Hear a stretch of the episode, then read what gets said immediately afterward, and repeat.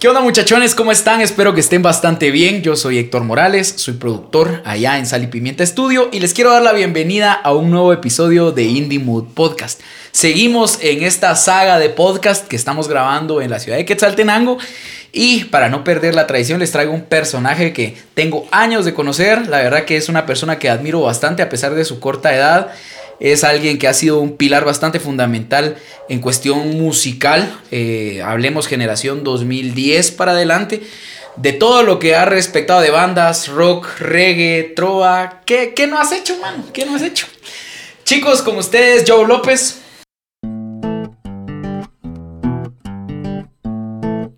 Esto es Indie Mood. Indie Mood. Un espacio dedicado al arte independiente, a la productividad y a la creatividad. Estás en el proceso de querer vivir del arte.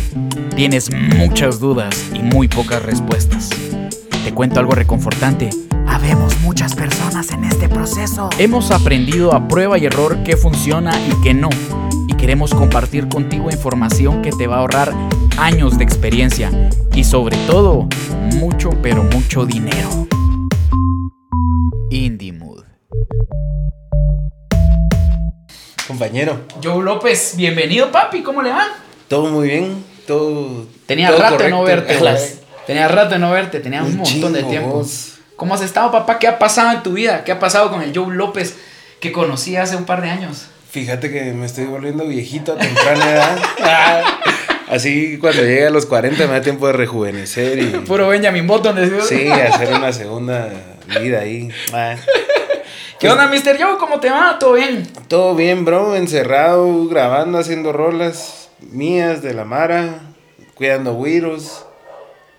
Ya vida de señor. Sí, vos, la verdad que poco a poco nuestra generación, que digamos, los, que fuimos, los que fuimos rockers en nuestra juventud, vamos, ya, ya vamos, bueno, muchos ya pasaron los 30, muchos están rozando los 30, pero andamos por ahí en ese promedio. Creo que es la edad justa donde ya uno empieza a ser adulto responsable.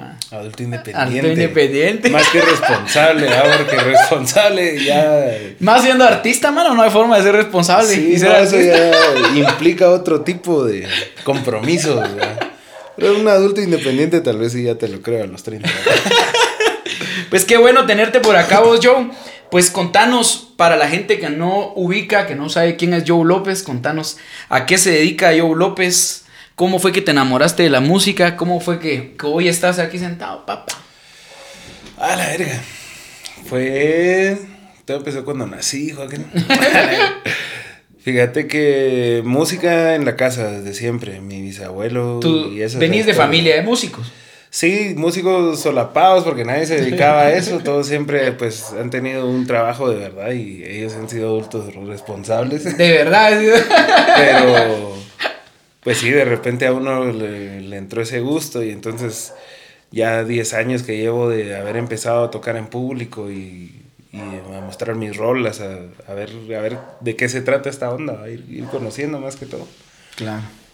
¿Cómo fue? Bueno, me imagino que como a muchos de nosotros, yo me acuerdo empezado a haber escuchado, ah, es que Joe en Shella, Joe, tal vez te digo 2011, 2012, que era una época donde como los que veníamos de haber escuchado rock y pop, pop y punk en el 2006, 2005, como que ya teníamos las posibilidades de poder empezar a hacer música de una manera un poco más seria.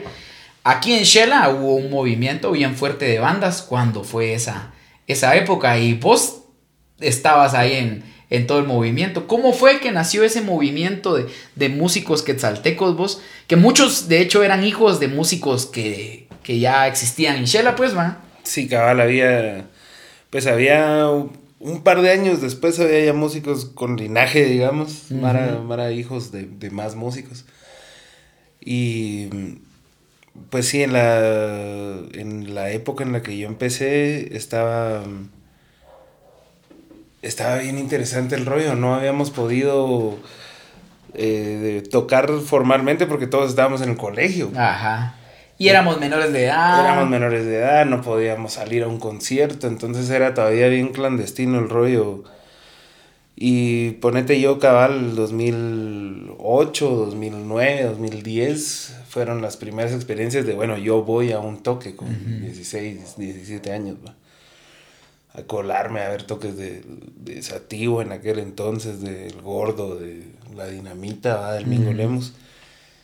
Y para mí fue como, puta madre, yo quiero hacer esta onda. Para huevos. Y es que era bien prohibido en ese entonces, o sea, Sí. para uno, pues, ah. Bien prohibido y era una generación que se sabía vivir un concierto. Así, la. Mara llegaba y sí, había fotos y sí, había todo. Pero ibas a eso. Pero ibas a cantar con la Mara, a bailar con las rolas, aunque fueran las rolas más quietas del mundo, la Mara se paraba a bailar. Y para mí eso era lo más increíble. Entonces empezamos, yo me recuerdo que todavía estaba en el IEA y con el, este, mi cuate Vanderlei Chicará. Empezamos a hacer rolitas así de, sin saber tocar guitarra, que él de hecho tenía ya noción de la guitarra y del piano y de las chivas y yo estaba como, pues más o menos intentando cantar detrás de la pista. y empezaron ahí a salir las primeras rolas, empezamos a escribir, aquel formó una banda, ya cuando a mí me expulsaron del colegio, aquel formó una banda... Ah, o sea que eras bien tranquilito también. Era que tío. Como chingado, estaba ya como chingo, pero ya el suave. No, hombre, pero aquel hizo una banda que se llamaba La Fragua. Entonces estaba David Barreno, estaba Jared Calderón en la bataca. eh, creo que estuvo este Erika Arreaga. No sé si era Arreaga el apellido de aquel. Y yo me recuerdo que Cabal estaba empezando a estudiar diseño gráfico de, de colado en la patria. Entonces que yo les hago su logo, ay no sé, bueno, les hice su logo de la fragua. Y tiempo después, algún cuate mano y yo le quiero cantar a mi chava. Yo tengo una rola ahí, vamos a echárnosla con la que hay. Vamos, pues, va. ¿Y dónde? En el árabe, puta, ahí. Nos dejan entrar. Así, aquel me dejó entrar y órale, que había un cuate. Y entonces, pianito, echan un par de rolas y. Chica, está interesante. está ajá. De ahí, mi primer toque, me recuerdo muy bien, era abrirle a Ferro Escapulario. Ah, la vez me recuerdo de esa banda todavía, ¿no? de Era Ferro Escapulario. bandona, ska, era... Eran muy buenos. Llegaban a Mazate, al Ferro Rock. Los Ferro Escapulario. Sí, eran unos engasados, mano. Y fue la primera vez que estaba tocando en vivo en un bar, ya como, como el José López, ¿va? Ya iba yo al barrio, dije, mano, yo quiero tocar, y yo, va, órale. Ya no me estaba invitando nadie, ¿va? Y entonces ya dije, bueno, ya abrí la trompa, hablaron que voy a tener que ir. Y juntamos a la Mara, cabal, este David Barreno era de los que me iban acompañando, el David Camposeco, el Chuck David Barreno ahora, tocaba guitarra, ¿ah? guitarra eléctrica. Sí, pues. Creo que todavía tienen algún rollo que, o sea, algo han de estar ahí armando escondidas. Pero mm, era echar las primeras rolas, ¿va? Y terminando, bueno, a ver qué quién es la generación a la que le estamos abriendo, ¿no? Ajá.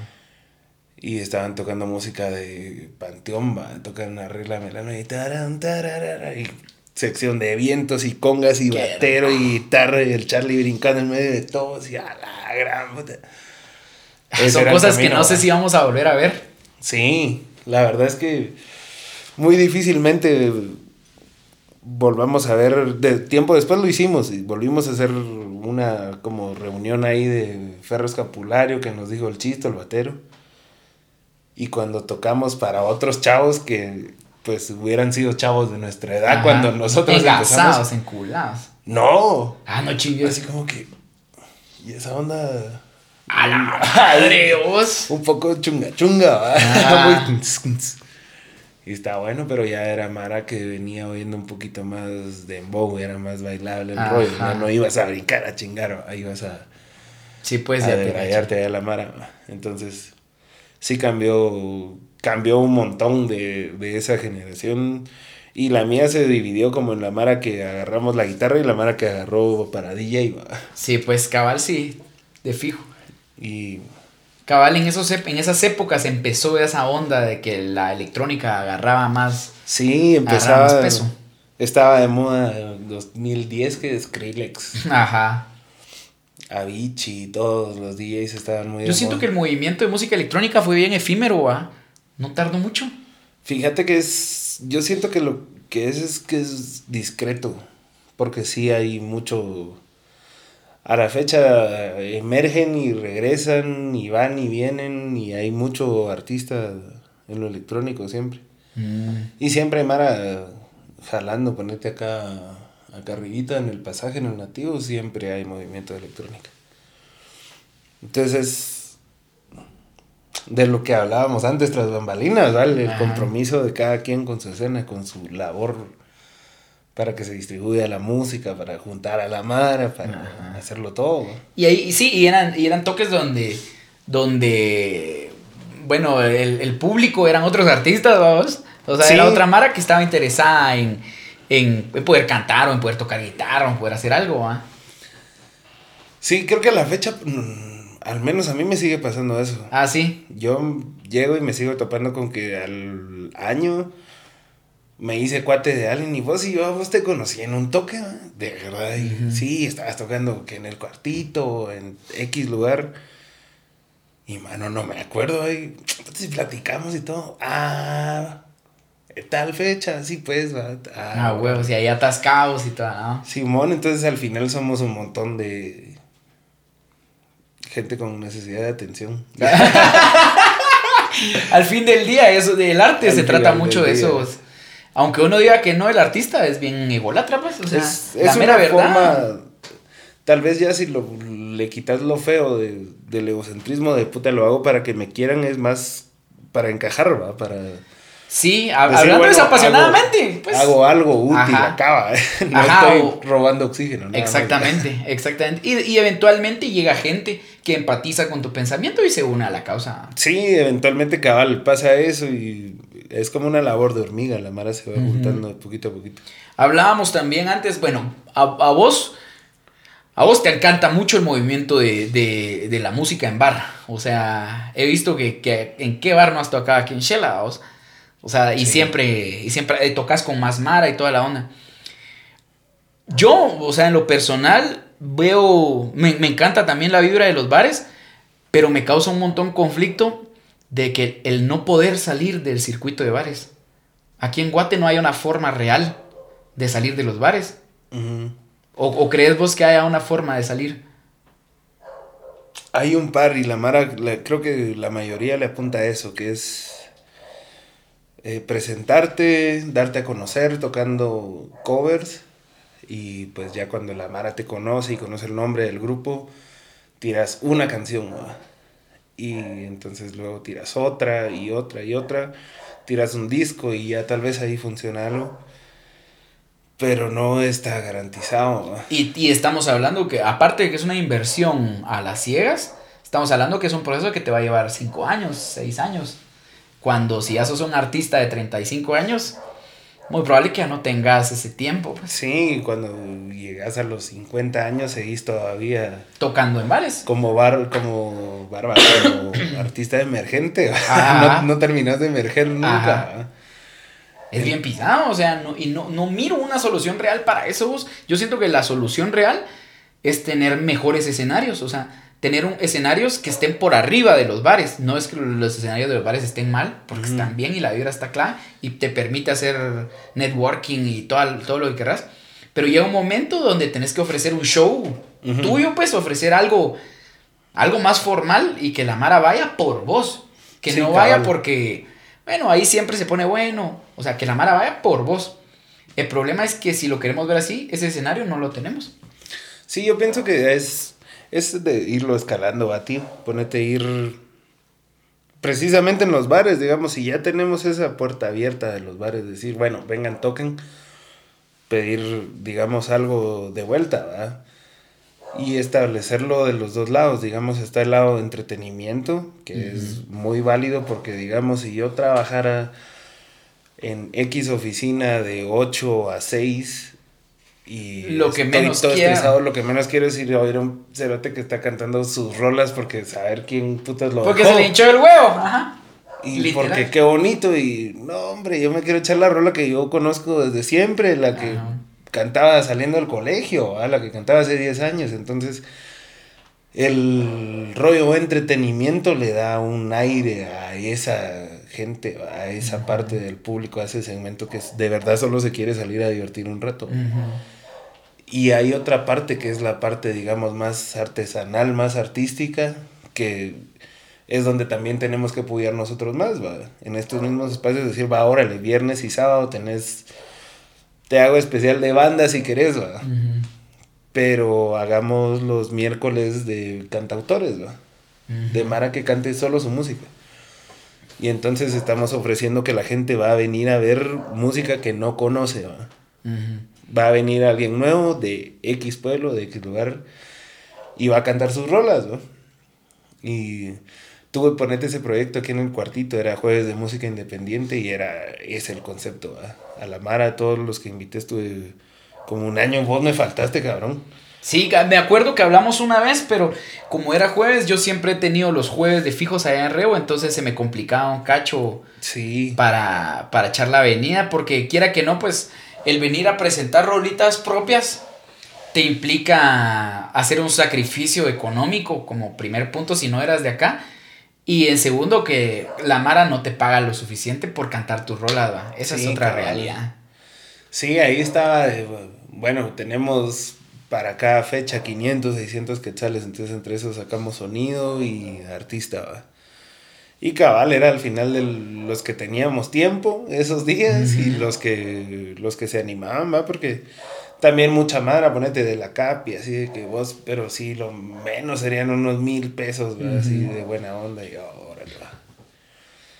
Entonces se va ahí moviendo el rollo, pero la idea ahí funcionó muy bien y estuvimos, creo que de casi los dos años, si no fue por los vecinos, ya.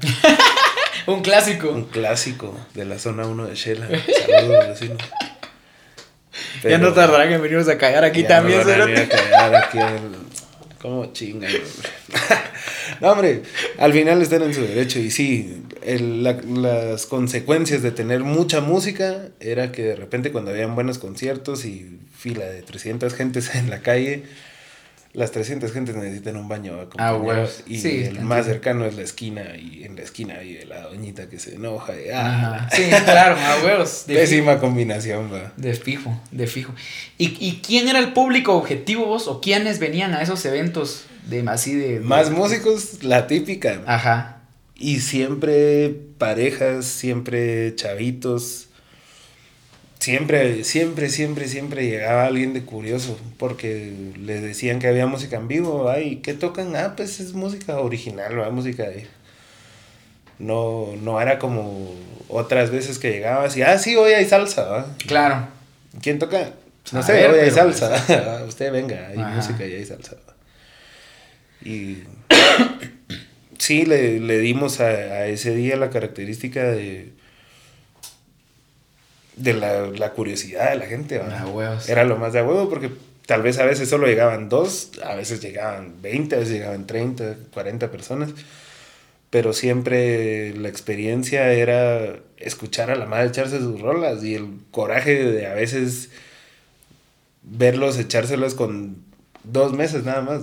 Ah, huevos. Ah, Pero la pareja que estaba en una de las dos mesas al final se acerca y, mano, qué bonita canción va. Y... y es que esa es otra cosa, que ponerle, el público puede ser a veces muy reducido, pero también hay una diferencia bien grande. Bueno, y ahí ya, estamos entrando en otro rollo, porque el que va solo a entretenerse, el oficinista, digamos, que sale y que sale cansado, muy probablemente no te va a seguir en tus redes, no...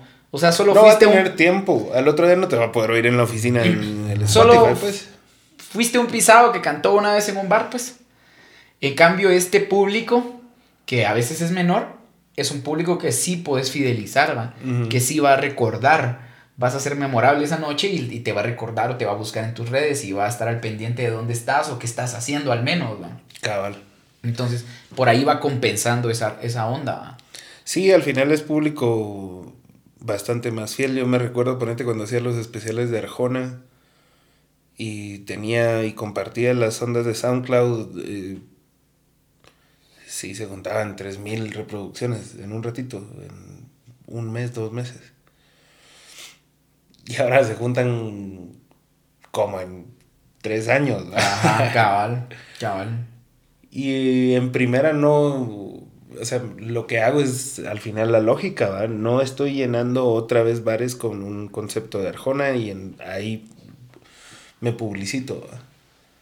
La verdad es que me- se me hace cansada tener que meterle con cucharón. A la mara de los proyectos. la- Y ahora se está dando mucho eso, mucho, mucho. He visto que cada vez las, las, las bandas tributo y los artistas tributo son más. O sea, cada vez hay más de eso. Y no es que esté mal, pues, pero. Pero sí mata un montón, la verdad, la industria musical. A mi, a mi forma de ser, pues. O sea, la pequeña, medio, mediocre industria que tenemos la hace más mierda, ¿no? Sí, es al final lo que te decía también. Tenemos falta de recursos y falta de disciplina. Y con ambas cosas es muy difícil trabajar, ¿va? Son, son dos lastres bien grandes en cualquier carrera. Los ¿va? pilares, ajá. Yo te decía, digamos, para mí la cosa sería tener un, escena un mejor escenario, un escenario que estuviera arriba de los restaurantes y que pudiera llegar a ser como que es un parteaguas, digamos, ese escenario entre, entre tu carrera de músico de vara, poder presentarte en mejores lugares y todo. El problema es que no lo tenemos y los lugares afortunados como ustedes aquí en Shela que lo tienen, no es sencillo, ¿va? O sea, el Sí, teatro no. acá yo creo que ni siquiera es una opción para ustedes, ¿va? Como músicos No independientes. No es, accesible, no. Al menos yo tengo años de que no, no lo considero, digamos, como. Va, hay que ir a hacer el trámite, hay que pedir los permisos, hay que pagar lo de el alquiler del lugar, lo del mantenimiento del lugar, eh, llevar sonido propio, ver ondas de seguridad, que a veces hay áreas que sí se pueden usar y áreas que no. Entonces es un, es un trámite que, pues no sé, al final del, del día nosotros tocamos, vamos. No, No estamos bien. no somos organizadores de eventos. Pero fíjate que también ahí viene otra cosa, que la mera verdad es que uno necesita, ahí es donde te das cuenta del por qué es- existen esos puestos con los artistas grandes, va. Uno no debería ser su diseñador, su roadie, su todo, pues. Sí. Pero aquí toca hacer, hacer de todo. Y lo más pisado es que te toca hacer de todo. No te especializas en nada. Y por consecuente resultas ganando no mucho. Y entonces no te permite reinvertir o, o subcontratar a alguien. Y el círculo regresa y, se y- repite el bucle. y no sé, no, no entiendo por qué no podemos romper con eso, vamos. Pero es todo a raíz de que no tenemos el presupuesto para poder reinvertir o para poder pagar eso. Pero los bares tampoco pueden pagar mucho más. Entonces, ah, no sé, al, al fin del día yo siento que mucho tiene que ver que es Guatemala un país muy pequeño y que la totalidad de nuestro pastel es muy pequeña. ¿va? La verdad es que sí. Mucha, mucha, mucha gente ya no, ya no sale. En esta época de pandemia no hay un público al que exponerse, digamos. Ajá. Y de por sí el público aquí, digamos, en un bar grande acá en Shela, lo más que te permite son 300 personas. Está, está difícil llegar, digamos, no es lo mismo tocar frente a 300 personas y que el lugar se mire lleno y wow, qué conciertón y me la pasé súper bien. A ver 30 mil personas y decir. Puta, este sí es un conciertón, ¿va? Y la Mara también se la pasó bien. Es, son ambientes diferentes y cabal, creo que ahí hace falta, como vos decís, una plataforma, un, un escenario meta. ¿va? Ajá. De decir, bueno, ahí se presenta solo la Mara que tiene un show que cumpla ciertos Estándares, ciertos- ajá, ¿no? exactamente. Y que, y que después de eso haya otra cosa, pues, o sea, que hayan conectes internacionales, que hayan. Porque es a lo que todos aspiramos, ¿va? O sea, sí, muy, muy rico y todo, pero. Pero si todos quisiéramos irnos, pues, ¿va? O bueno, sea, sí. la verdad.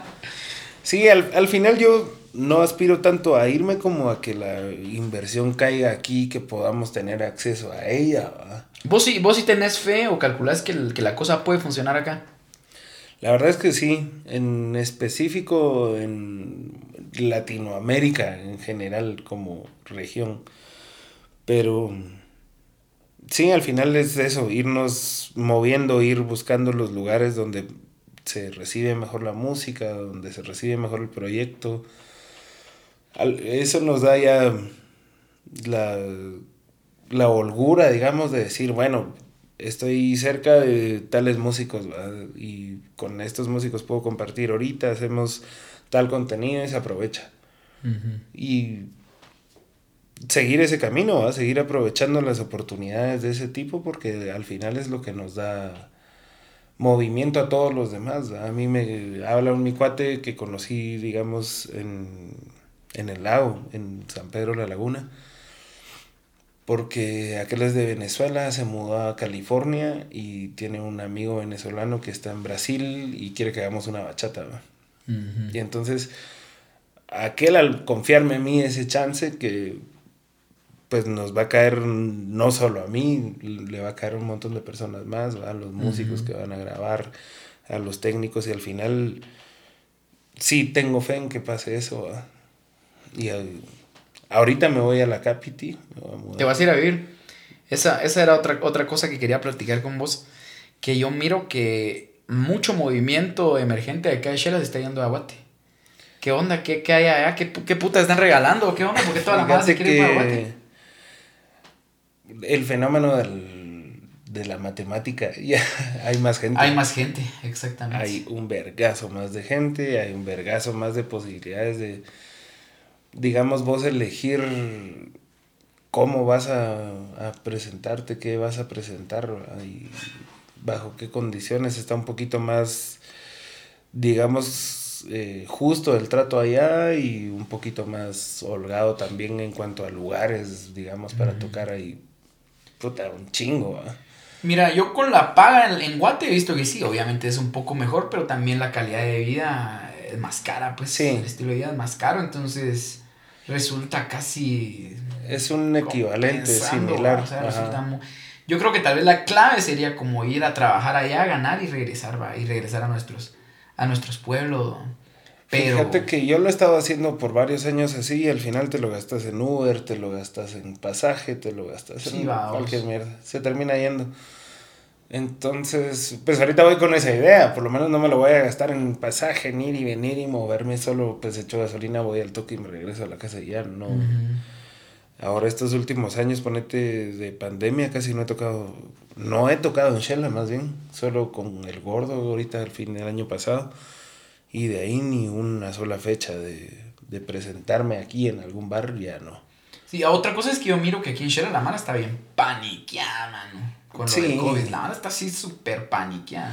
Pues los que les conviene. Siempre hay un par de bares que los miras y siempre están hasta el huevo. A los, puta, los parqueos hasta la mierda, la calle llena de carros y a los dos fines de semana que cerraron tal lugar porque ah, a la semana ya están otra vez chingando. Entonces, cabal, depende para qué. El clavo es ese. Creo que habemos muchos eh, aburridos intentando hacer nuestro, nuestro rollo, digamos, del lado cantautor y del lado así, y hay muchísimos más del lado banda trabajando en call center, en un banco, en Walmart, en donde sea que al final del día va a salir y va a salir a chingar nada más, ¿va? Que quiere ir a escuchar grupo firme y no quiere ir a escuchar. Va a ir a echarse un perreíto sabroso y no a ir a cerote todo deprimido ahí porque lo su traida, ¿me entendés? Está. Y no sé por qué tenemos esa, esa, esa. No sé vos como esa imagen, la Mara oye música de, de cantautor o, que va a haber trova o que alguien es cancionista y rápido es asociarlo con, a la verga qué hueva ir a escuchar ese hijo. Sí. Y, y no, no sé cómo, cómo lograr cambiar eso, vamos.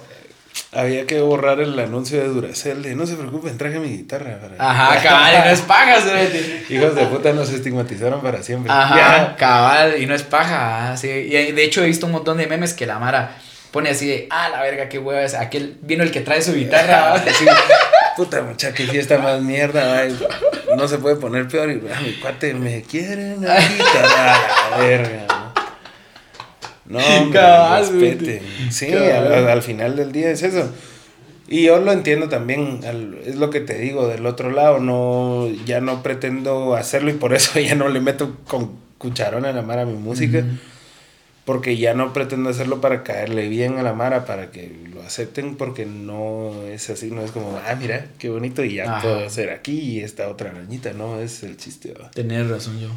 Es al final hacerlo de forma sincera. ¿va? Yo pienso que a la gente que le ha ido bien en esta onda, que la música pega, es porque son rolas sinceras.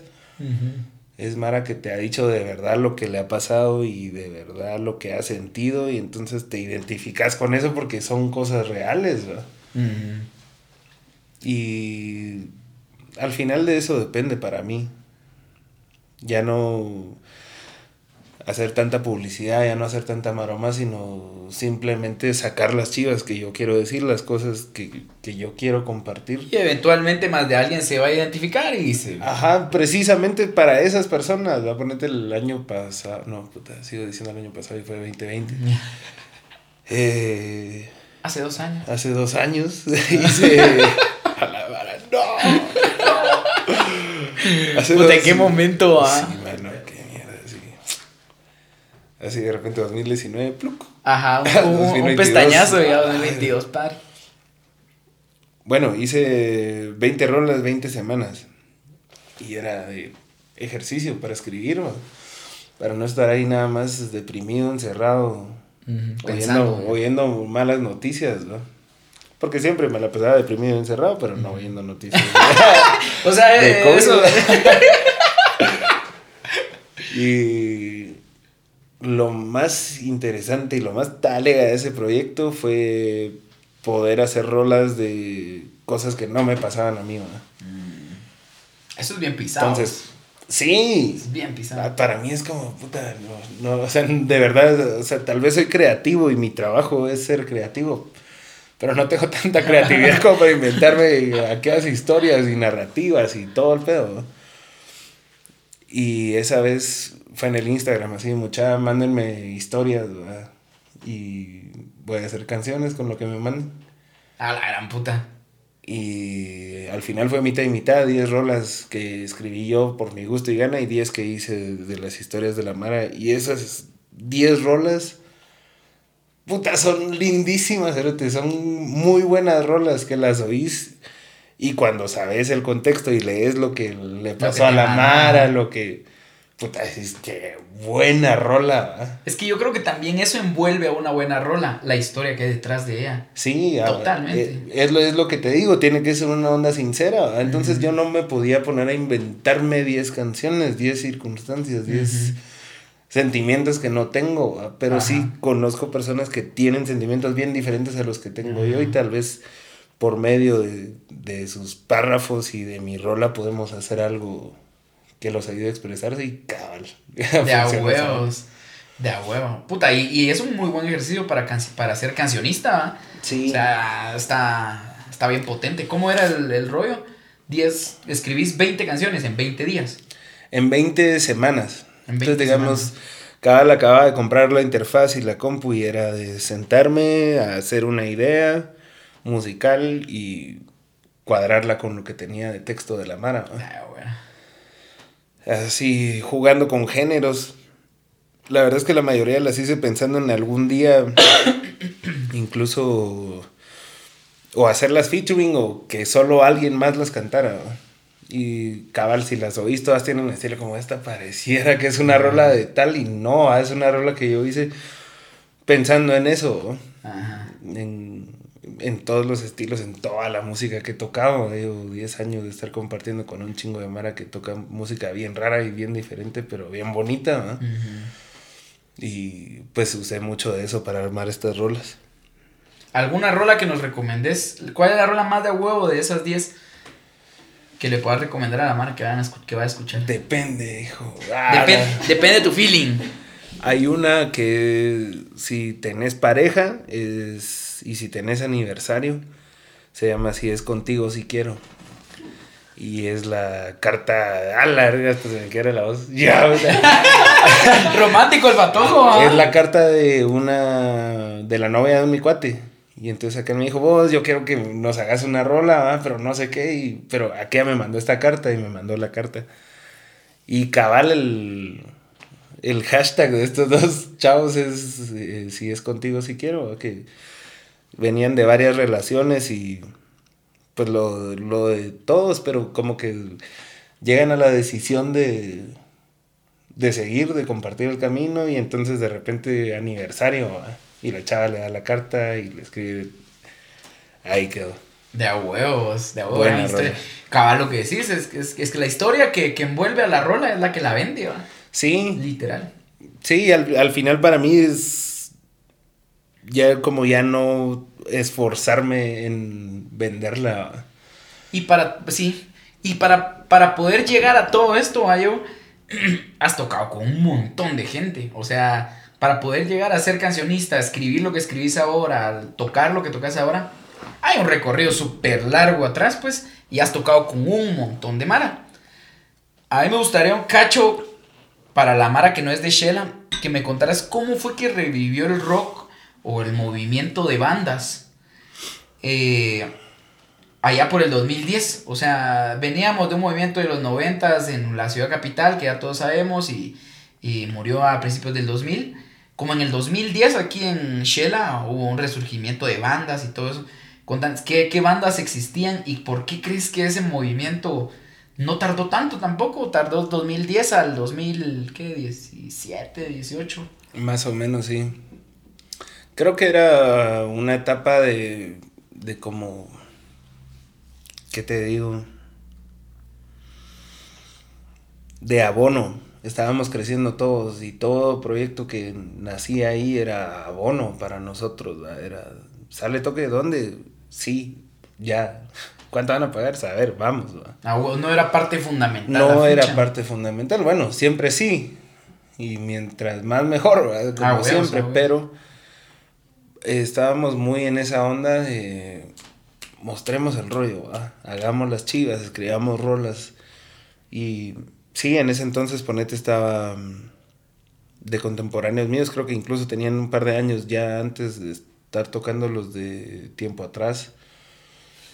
tiempo que ahora, digamos, la mitad de tiempo atrás ahora es Glass Collective. Cabal. Ahora es la mitad de Glass Collective, el Tao y el Luis. Estaba. Mm, Fou Radio, me acuerdo yo de esa banda. No sé si te acuerdas. Cuatro Radios, Simón, el Eddie y la Mara, que no sé si siguieron, creo que el Eddie siguió tocando en iglesia. Te convirtieron, perro. Pero te vamos a recuperar. Te vamos a recuperar rock and roll. Madre. Saludos a Eddie, buena onda.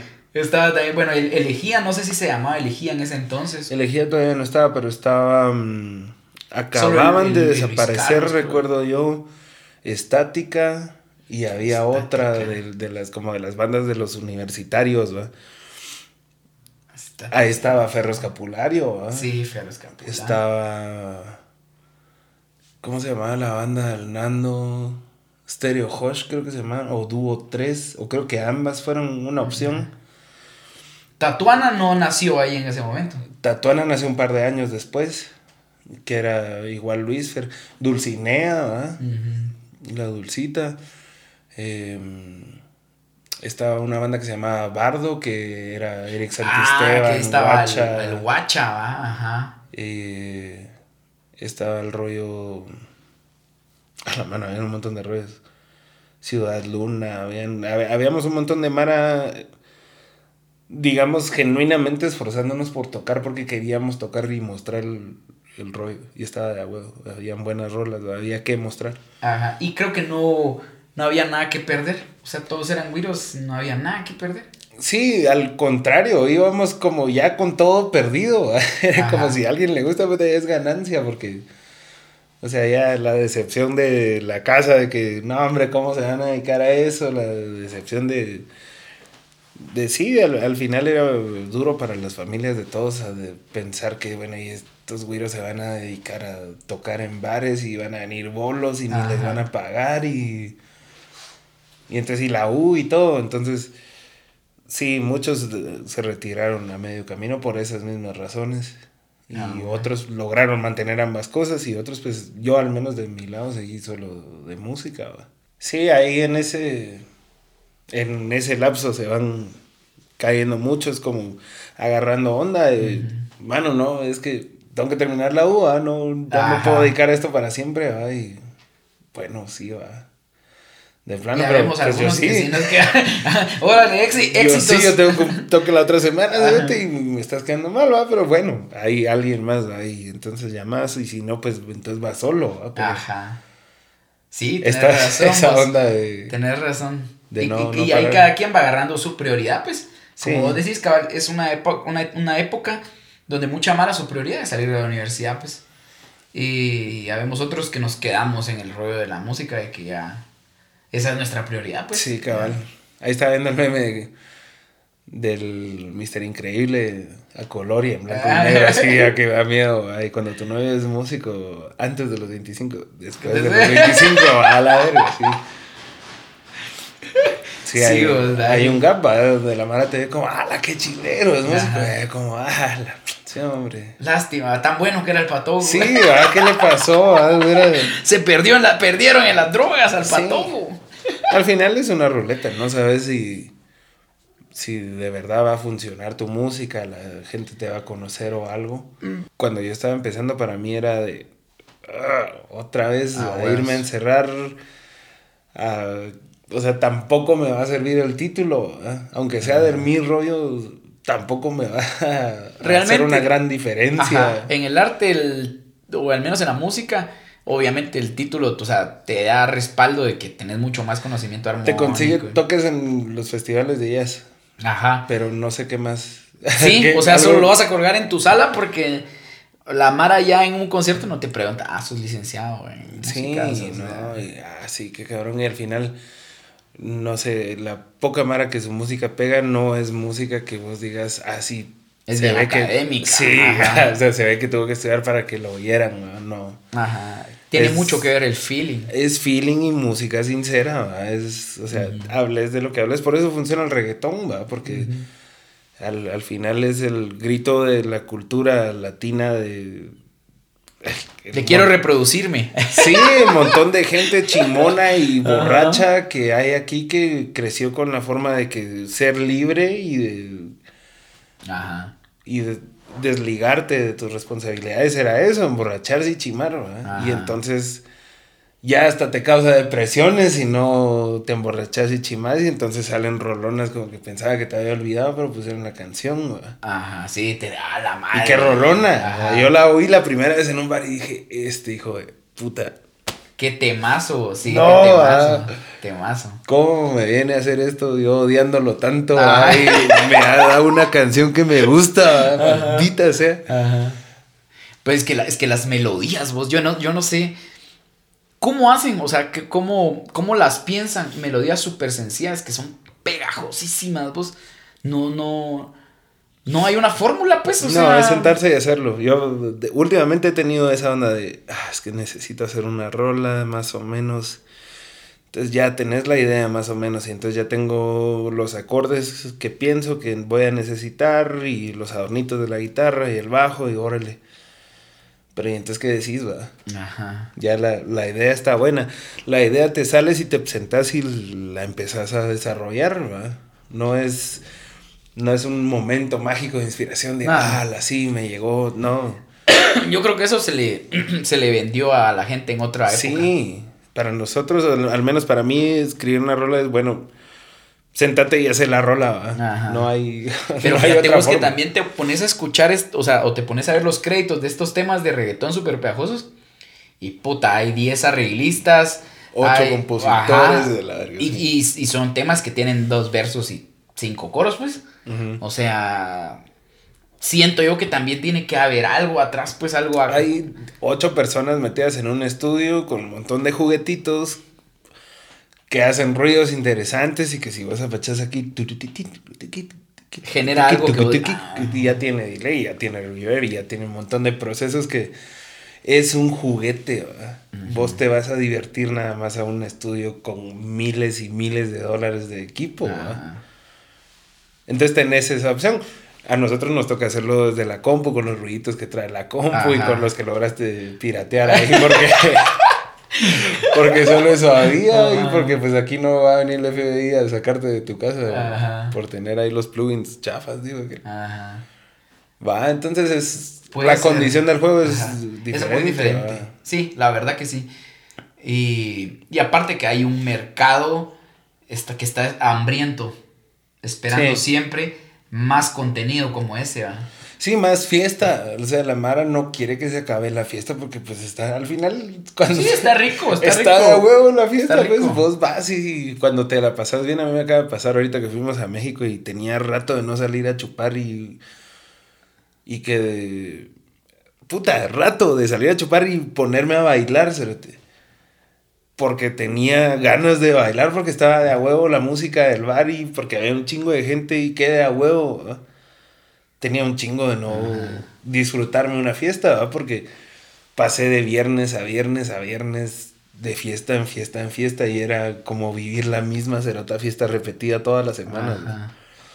Entonces ahora ya que dejé un espacio, ya la fiesta es como mejor. Entonces a huevos que entendés que hay gente que sí le envicia y se queda, y entonces de ahí la necesidad de que... Y, es que, y otra cosa ahí en Pisa es que digamos, es muy efímero, o sea, ese material está muy pensado para, bueno, se consumió. y, Sí, o sea, muy desechable. Y uno como cancionista no puede competir contra eso. No, uno le tiene un cariño a cada canción, o al menos a mí me pasa mucho que... A huevos, o sea... No las querés, hay muchas que no las quiero terminar de grabar, decir, porque me gusta más cómo se oye así como la grabé hace años solo con mi teléfono y no la quiero publicar y no la quiero hacer una versión mejor ni nada, es mi rola y así como la recuerdo así es. Ajá, exactamente. Entonces... Es, muy diferente hacer lo mismo pero pensando en, sí, es que esto le pasa a un montón de banda más y entonces, Ajá. digámoslo. Sí, y, y, al fin del, y al fin del día también las experiencias de uno no sé si son las más vendibles del, mundo, pues. Sí. Ponerle, yo acabo de, bueno, no acabo, de hice hace un par de años una canción que estoy ahorita produciendo que se llama Mi Libertad. Y habla de cómo yo encontré mi libertad haciendo música y que de verdad, aunque yo he querido, aunque yo he tratado de estudiar y he tratado, no puedo hacer otra cosa. O sea, no, no quiero, no puedo hacer otra cosa. Aunque yo quisiera dedicar mi vida a otra cosa, no puedo salir de esto. O sea, me levanto todos los días pensando en arte, pues. Aunque yo quisiera, no lo puedo hacer. Pero si me pongo a pensar, bueno, para mí es un temazo. Y hay gente que me ha dicho, ah, mira, yo dejé mi trabajo por esa tu canción. Que a huevo. Pero siendo objetivos, ¿qué porcentaje de la población podría identificarse con ese tema? Es. Ah, cabal en un podcast de este Roberto Martínez con Diego Rusarín y salen hablando en un segmento de cómo el arte es un privilegio de muy pocos, ¿verdad? Sí, mano. O sea, si vamos aquí a cuatro horas metida en la montaña, encontramos cualquier cantidad de comunidades de gente que no tiene ni radio AM, compadre. Sí. Y entonces te das cuenta que al final son puras pajas nuestras, ¿verdad? De lo del buscar atención, de buscar reconocimiento, no es, no es vital, ¿verdad? No es necesario. El simple hecho de poder agarrar una guitarra que cuesta... ¿Cuánto, ¿Cuántos salarios mínimos cuesta una buena guitarra? ¿Cuántos meses de comida para esas personas? Ajá. Y ah, es que no me gusta, si tuviera tal vez aquella... Ajá, sí, somos una mierda. somos una mierda. Va, es, es un, privilegio muy, muy grande poderse dedicar a esto. Poder pensar en a qué te vas a dedicar. Despartiendo desde ahí, tenés un privilegio enorme, man. Sí, o sea, te pagaron los estudios tus papás, tenías. Tenés papás, ajá, Empecemos por esa. Por esa. Ajá. Solo ahí ya le caes mal a medio país. Ajá. Tu papá todavía está con tu mamá. Peor. Ajá. Tener razón vos. ¿Me entendés? Todas esas son condiciones que no se tienen tan fácilmente en lugares como, como este, va. Y te van, te van haciendo privilegiado hasta cierta, hasta cierta... Y hasta cierto punto también inconsciente. Hay mucha etapa que vos vivís con todo eso normal que decís, puta, todos lo deben tener, Todos lo tienen porque así es o no. Hasta que Puta, somos los malos. Ah, alguien avíseme que somos los malos. Cuando miras a aquel nazi con su uniforme, así, somos los malos. Ah. Qué pedo, así. Ajá. Hay muchas, muchas ventajas y muchas chivas que no, que no vemos, va. Pues de hecho yo ahorita que lo mencionas, voy a decir algo tal vez bien crudo, pero la mera verdad es que nosotros como artistas no somos fundamentales para una sociedad. No, no, no, no, para nada. Somos un ¿Un par de pisados. zombie? O sea, o sea, nadie va a decir, ah, puta, llevémonos al peludo No, porque sí. ese pisado toca. Nos la vamos a pasar, no- nos va a ser vital. Mierda. Huevos. No, No, somos tan necesarios. Ni los médicos, las abuelitas te curan ahí. En la espalda, ahí están todos estudiando su rollo. No, no, no me chingues. Ah. No, Cabal. no, es, es bien cierto, sí, no, la, la profesión nuestra no es vital, es un desahogo muy justo y muy necesario, eso sí, Sí. pero no es vital, hay mucha mara que sobrevive sin, ¿verdad? Sí, de hecho yo conozco mucha mara. Uno pensaría, puta, ¿quién no escucha música? Hay gente que no escucha música. Sí. Hay gente que no escucha música. Y puta, dice uno, puta, esta mara, ¿qué putas, pues, man? ¿Cómo, ¿Cómo- cómo el silencio? Ajá. Sí, qué fea esa mierda. Pero, pero hay gente así. Eh, y de hecho, sí, o sea, cuando lo pensás en una sociedad, no, no somos vitales, pues. O sea, sí, la gente podría vivir sin nosotros. De hecho, yo sí creo que, que sí es un privilegio, pues, ¿va? El, el poder escuchar arte o el, o el poder hacer arte. Porque si te pones a pensar en tiempos medievales, digamos, del, del, del origen de la música, popular como lo, como lo conocemos ahora, este, la música solo era digna de los reyes, de los... y tenían su, su músico, su bufón, digamos, que tocaba un arpa o algo, y solo le tocaba a ellos así en, en persona, en vivo, y, para que cenaran y se acabó, pues. Toda la demás población no podía escuchar esa música. La Sí. escuchaba solamente el rey. No ha cambiado mucho. Era un eh, lujo. el- y el del bar que está ofreciendo, que tiene música en vivo, aparte de 2 litros por 75. Gran oferta con, con, con Michemix y, y Tajín. El cerote te está diciendo, ah, bueno, yo puedo pagar un músico para que vos vengaste entonces y chupes y no solo chupes, sino que chupas y te van a cantar la rola que vos querés. Ah, Es un lujo. es un lujo, es el rey diciéndole, órale, sigue aquí, venía a cantarle a mis cuates.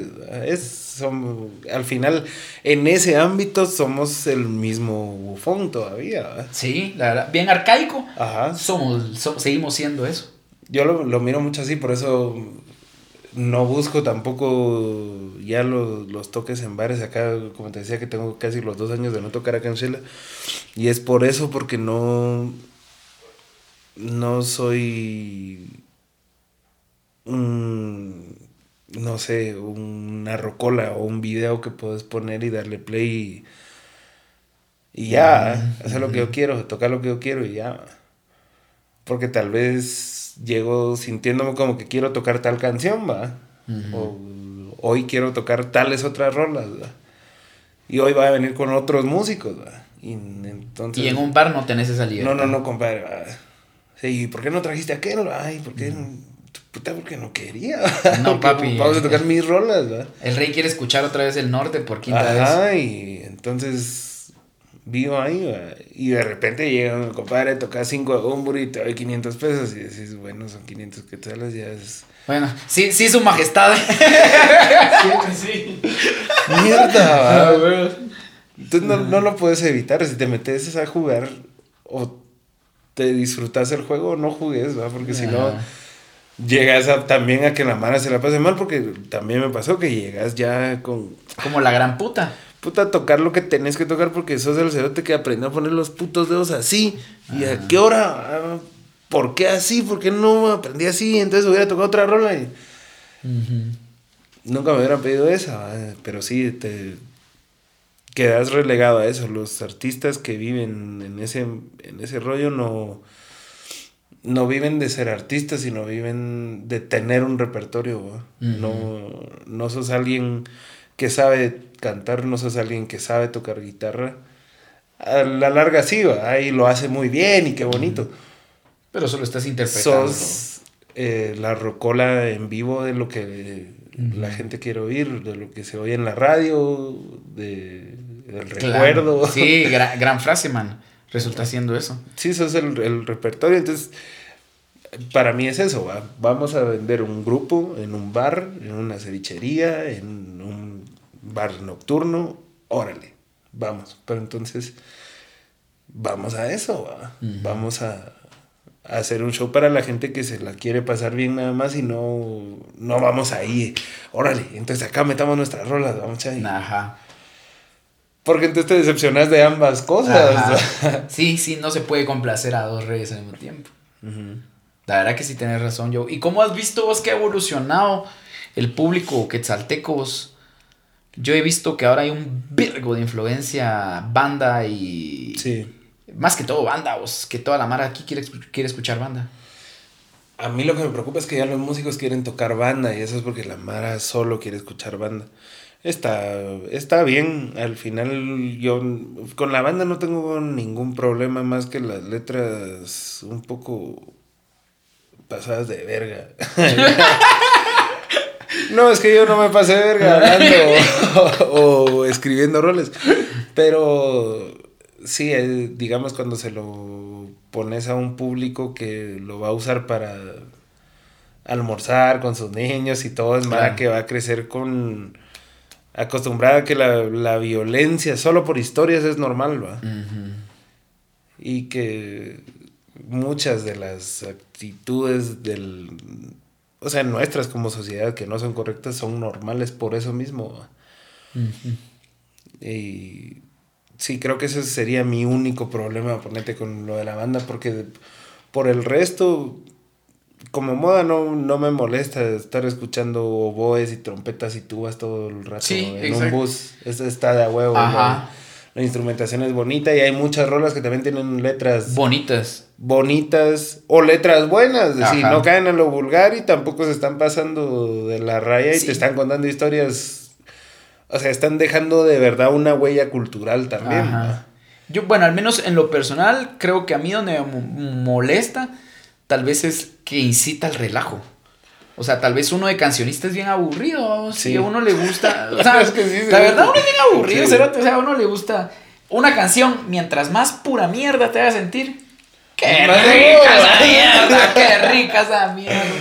Yo soy de los que a veces va manejando, escucha un tema y puta madre. y se me sale mi lágrima. Pero para mí me gusta eso porque soy cancionista. Pero a la mara normal, digamos, a los mortales no les gusta. Sí, no, la, la mara es de. Eh, eh, ajá, eh, a huevos, y fiesta, se prende esa mierda, sí. Pero la mierda es que lo que a mí no me cuadra o no me termina de cuadrar es que la banda sí incita mucho al relajo.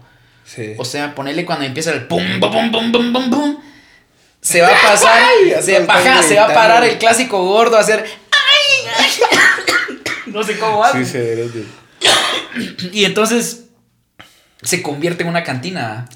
Un lugar que era un restaurante normal donde todos estaban comiendo en su mesa y la estábamos pasando bien. Todos estábamos sintiendo miserables, estábamos bien.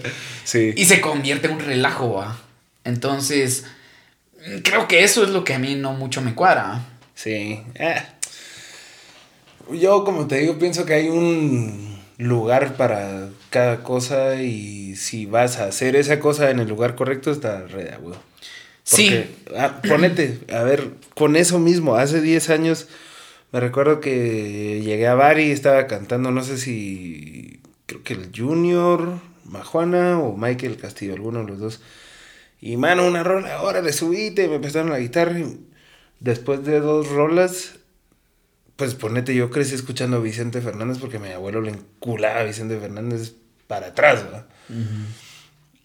Y entonces habían un par de rolas que yo me aprendí, que me gustaban un chingo, y como vi el ambiente bien cantinesco en ese entonces en Bari, dije, a ver, vamos a tirar una...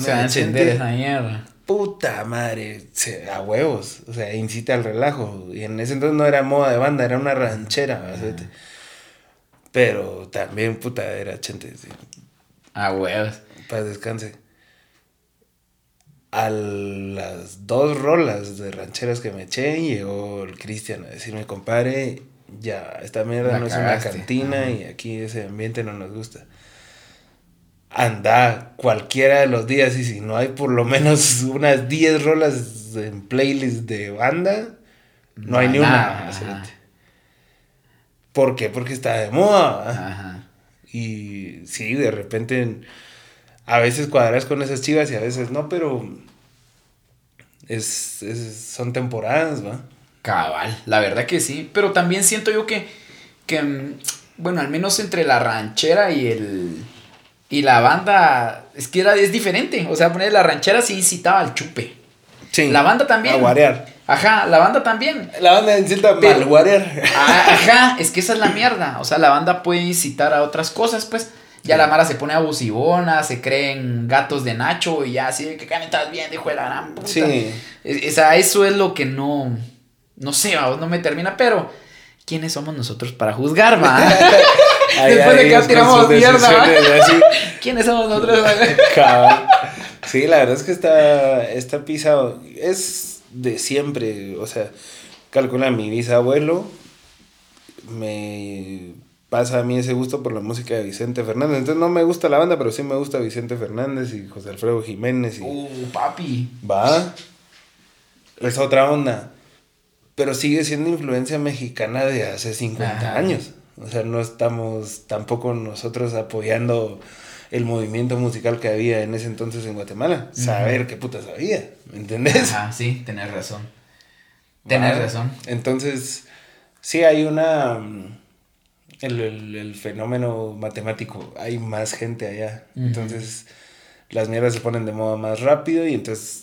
el- Se puede crear una industria. se crea una industria y entonces sí vas a encontrar a 10 cuates sin qué hacer que uno va a ir a cargar chivas, otro va a ir a cuidar la entrada, otro va, a cobrar, otro va a estar de seguridad, otro va a organizar X chiva, otro va a aprender a hacer sonido, otro va a aprender a poner las luces. Ajá. Y entonces sí, de repente tenés una abandona de, de 15 en escena y equipo de 30, 40 personas de staff y estadios llenos. Pero hay gente. Ajá, es que esa es la un cosa. chingo de gente ahí. Eso es la cosa. Aquí estamos los mismos que conoces siempre, como en cualquier otro pueblo, pues, porque sigue siendo un pueblo. Y a cualquier departamento que vayas, Sí. en general, exceptuando un poco la capital, es pueblo, porque incluso la capital son solo muchos. Son pueblitos Muchos juntos. pueblitos juntos. Ajá, ¿no? literal. La capi es eso. Pueblerinos. sí, siempre nos han criticado a los cheleños de Vos, pueblerinos por, y no. por, Ya. por- así sin pajas, ¿por qué es esta rivalidad o por qué se tira mierda la madre de la Capi con Shela? Fíjate ¿Por que qué nunca se han querido? yo, yo vivo en medio siempre. Yo he estado. No soy de aquí ni soy de allá, decido. Yo soy el único de mi familia que nació en la capital y todos son de acá. Pero todos vivían allá. Y solo yo vivía acá. Entonces era así como que el único que nació de verdad allá en acá vive en Shela y todos los otros cheleños viven en Guate y para mí es ir aquí a la vuelta, ir a ver a la, a la abuela, es, es subirse al carro, ir aquí dos horas y media y ahí está. Ya no lo siento como viaje. Pues sí, o sea, Pero lejos siempre- no está. Ajá, no, Pero- siem- siempre está esa grada de... Es que. ¿Y, y de dónde sos? Va? Ajá. Ah, bueno, de... Y ponete, allá pasa mucho, del... Ah, de la Capi. Ah, ¿y de qué zona? Va? Ajá. Como, ah, todavía, bueno. ajá, todavía, todavía To- sobre todavía eso quieren poner clasifi- más, Ajá. más clasificaciones. Y sí, eh, somos, mm, somos los, los mismos al final. Sí, la verdad que somos la misma mierda. O sea, Lo- es un. La única norma, digamos, es defender el pedacito que te tocó Ajá. defender, ¿verdad? porque pues ahí estás. y ahí Pero fíjate que, o sea, yo me refiero, digamos, entre músicos. O sea, la escena musical capitalina siempre ha estado bien peleada de todo el país. O sea, y de hecho, hasta con las marcas y con todo, no existe nada más. O sea, ¿sos capitalino Sí. o no existís, va? Es que es, es eso mismo. Hay tanta gente en la Capi que solo ahí no te das abasto para de verdad escuchar todas las bandas que hay. Y pues terminas agarrando a las que oíste que suenan bien y los círculos tampoco son tan grandes, los círculos sociales. O sea, todos tenemos que 15, 20 amigos, sin Ujú. mucho. Cabal. Y entre todos esos conoces uno que hace, Hace algo. cosas. Ah, Ahí este estamos. cabrón cantaba. Sí, tenés Ahí razón. Entonces yo sí soy gerente de algo y me toca contratar a alguien para entonces a ver quién de mis. Ah, que yo me recuerdo que estudié con un pisado que me Ajá. quitaba la tocarra. dijo Ajá. Y ahí se armó y ya. Ahí se armó, entonces, ah, bueno, sí, ¿cuánto? Ah, tanto, sí, pues, entonces ya se contrata tal, se contrata tal y Sí, tener se puede, hay un poquito más de holgura de eso porque sí. Y hay más oportunidades también. La que- inversión llega directa allá, la, la inversión de las empresas extranjeras, las transnacionales, la, la madre nodriza de todo está allá. En cambio ya, ya, en cambio ya acá nos toca. Y acá le significa a ellos, como digamos la ciudad central, moverse del interior cuatro horas, solo para contratar a un pisado que de todos modos voy a encontrar otro aquí porque hay un chingo, aquí Ah, hay un pues. chingo de gente. Entonces, creo que es más eso, que de verdad hay una competencia desleal o lo que querrás hacer parecer. Ya. Sí, pues puede ser, ¿verdad? Puede ser. Sí, y el, al final es eso, teniendo ese acceso a toda esa gente que viene de afuera a invertir ahí, te piden da más facilidad. ajá, especificaciones de trabajo, mejoras tu trabajo y es una cadenita, ¿verdad? Con mejor trabajo cobras mejor. y- Creo que así poquito a poquito se va dando. No es que aquí sea imposible, pero es más tardado. Y Sí. es de estarlo aquí, sí, buscando y puyando. Y son contadas esas empresas y son contados los lugares donde puedes trabajar Cabal. de esa forma. ¿verdad? En cambio, ya son un chingo de emprendimientos y son un- es un chingo de gente eh, acumulada. Entonces, todos necesitan al final de más de algo. Sí, la verdad que, que sí, todo, todo se reduce siempre. Yo de hecho incluso hablaba con, con Brian, la batería humana, hace un par de días, de que la mera verdad todo se reduce a eso, que Guate es muy pequeño. Nos poníamos a pensar, ¿por qué no podemos conseguir un micrófono bueno a buen precio aquí en Guate? Porque somos muy pocos. El costo de la importación es caro, los impuestos, todo es caro. Y va, va a ingresar un lote de, ¿qué? 100, 200 micrófonos para venderle a todo el país. Y vas a tardar dos años en venderlos. O sea, al fin del día, mucha problemática Es que somos pocos. es que somos pocos. Y me, y me ahueva más pensar de que hay países más pequeños, pues, como El Salvador, como Belice, o sea, está un poco más complejo. Pues ahí es que entra lo que te digo, la organización, la disciplina, el- la autogestión, porque va, la- volvemos al punto, ya sos artista, ya tenés el título, ya te dijeron, Ahí estamos. sí, va, lo invitamos como artista a tal evento y dice uno, ah, puta, soy artista, ah, va, lo logré. Pero y entonces, ¿qué haces? ¿Cómo, cómo moves el arte después? va? ¿Cómo probás que sos un artista? va? Pues haciendo arte, va, compadre. Ajá. Seguís Sí. haciendo arte. A huevos. Haces una rola, contribuís con alguien, empiezas a aprender más cosas y mejoras. Y ese es, ese es el camino, ¿va? Es el camino así es, dijo Eh. Armando. El camino difícil es, dijo el maestro Yoda. Pues bueno, Mr. Joe, de verdad me ha, dado, me ha dado mucho gusto tenerte acá. Vos creo que platicamos de un montón de cosas, la verdad. No nos dio tiempo de, de- de tratar todos los temas que yo quería tratar, pero esperamos poderte tener en una próxima también y poder platicar de más, de más chivas. Vos sos una enciclopedia de acá del, del arte cheleño, mano. De verdad, mi, mi mayor admiración para vos. Te he visto tocar, de verdad, eso, eso no me pasa. Te he visto tocar con cuánta mara, te he visto tocar con Zacate, con, con Nando en Tatuana, con El Gordo, con gente que, que, que yo también admiro. Entonces, la verdad te felicito vos y muchísimas gracias por aceptar la invitación a este, a este cuchitril. Buena onda, compañero. Gracias ahí por la invitación. Gracias Espero que te la hayas- Que nos sintoniza. A huevos, te espero que te la hayas pasado de a huevo. Algo más, algo, tus recomendaciones, algo que querrás que la Mara escuche de, de, de botas y tus redes sociales, cómo te encuentran. Bueno, este año ya traigo música nueva, ya traigo Nice. un montón de chivas que pues estoy preparando, pero ya se ven más sólidas, ya las tengo yo en mis manos, ya no dependo de terceros. Nítido, nítido, ya. Entonces, este año sale un montón de música. Estoy como Joe López GT en todas las redes sociales, en Instagram, Facebook, Twitter y plataformas digitales, en Spotify, YouTube Music, Amazon, iTunes. Compren la música y suscríbanse porque viene música muy chingona y nueva este año. Nítido, nítido, papá. Buena onda. Un tema tuyo que nos recomendás, aparte del que nos recomendaste. Ay, ay, ay. Algo que vos digas, la Mara tiene que escuchar esa mierda. El, el tema de entrada, el tema con el cual deberían conocer a Joe López. Ya les dije una para los de pareja, ahora para los que estaban solteros. Ah, Ahí estás, me llegas. Que la- siempre me chulean esa rola. eh, se llama A Gritos. Ya gritos. Ahí está en el Spotify. Óiganla y. Y dedíquenla. Si, Ah, llega. Si, si sacan ahí los, los gritos. Puta, pero inviten, va. pues sí, ahí. ya. Pues está bueno, chicos. Espero que se la hayan pasado bien, que hayan aprendido un cacho de todo lo que hablamos, que les haya gustado este podcast. Y nos vemos en una nueva edición de Indie Mood Podcast. Mi nombre es Héctor Morales, soy productor allá en Rebo, en Sal y Pimienta Estudio. Y nos vemos en una próxima. Órale.